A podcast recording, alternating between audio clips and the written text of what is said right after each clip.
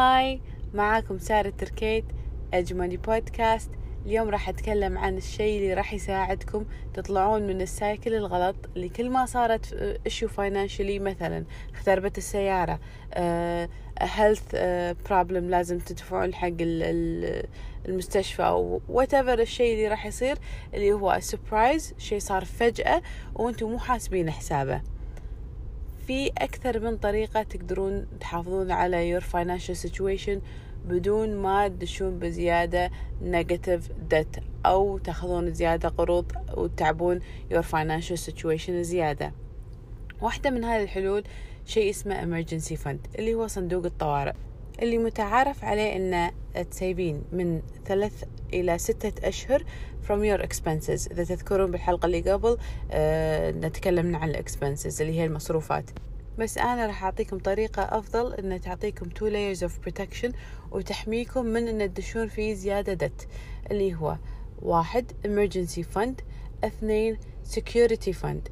زين emergency fund عرفناه بس أنا راح أضيف لزيادة صغيرة اللي هي emergency fund راح تاخذين شهر واحد من your income اللي هو شنو المبلغ اللي بدشش انت شهريا يدشش ألف دينار تحطينه cash ب emergency fund هذا حق أي شيء شي طارئ سريع آه عندك يعني مشكلة خفيفة آه جوتي حق حفلة مو emergency ويفضل تكتبين بالضبط شنو ال emergencies هذا الخفيفة اللي ممكن تيلك آه أعطيكم أمثلة عشان أسهل عليكم.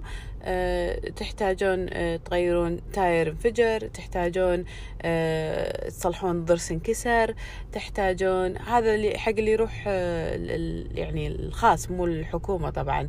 أه تحتاجون أه والله اخترب ابلاينس عندكم في البيت. يعني شنو الأشياء اللي تخترب يعني؟ بس أنا الفكرة الأساسية إنه هو شيء خفيف سهل وبقيمة يعني الإنكم مالكم شهر واحد يكون كاش الحين the second layer of protection اللي هو security fund. الفكرة الأساسية من security fund إنها تعطيكم الراحة آه إن تقدرين تتخذين قرار ما تتركين الوظيفة وما تتوهقين.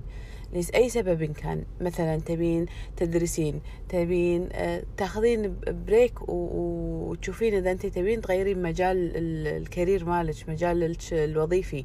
آه يمكن آه تبين تاخذين break عشان جابلين البيت. شنو الشيء اللي أنت في خاطرك فيه؟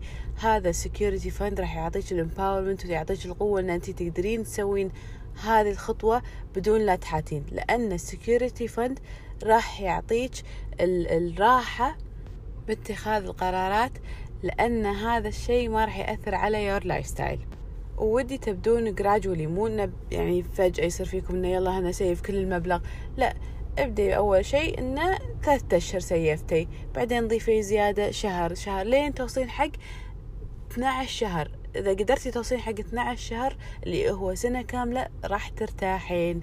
تخيلي الراحة إنه لو شنو ما يصير انت تقدرين تاخذين 1 year break. هنا أعطيكم example شلون آه يعني تقدرون تسيفون.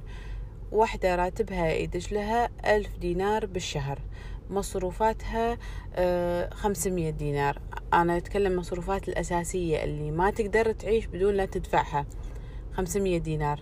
فعشان تسوي الخطوة الأولى emergency fund راح يكون تسيف ألف دينار حق ال emergency fund cash أما حق ال security fund اللي هما من ال expenses تضربه في 12 شهر.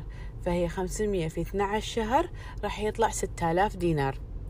ف 6000 لازم تكون في cash account أو cash equivalent اللي هو مثلا gold أو وديعة يعني أو money market fund إذا سمحت لنا الفرصة يعني في بنوك ما تقبل تاخذ مبلغ صغير بس في بنوك تاخذ خمسة آلاف في بنوك تاخذ أقل من كذي.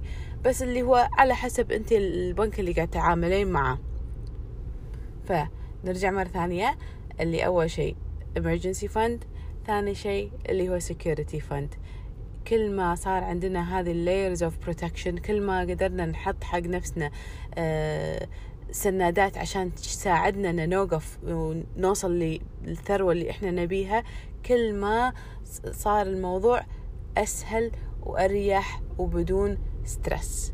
وإذا عندكم أي استفسار حياكم الله في أج إلمنت بإنستغرام وإن شاء الله راح أرد على كل your DMs stay tuned.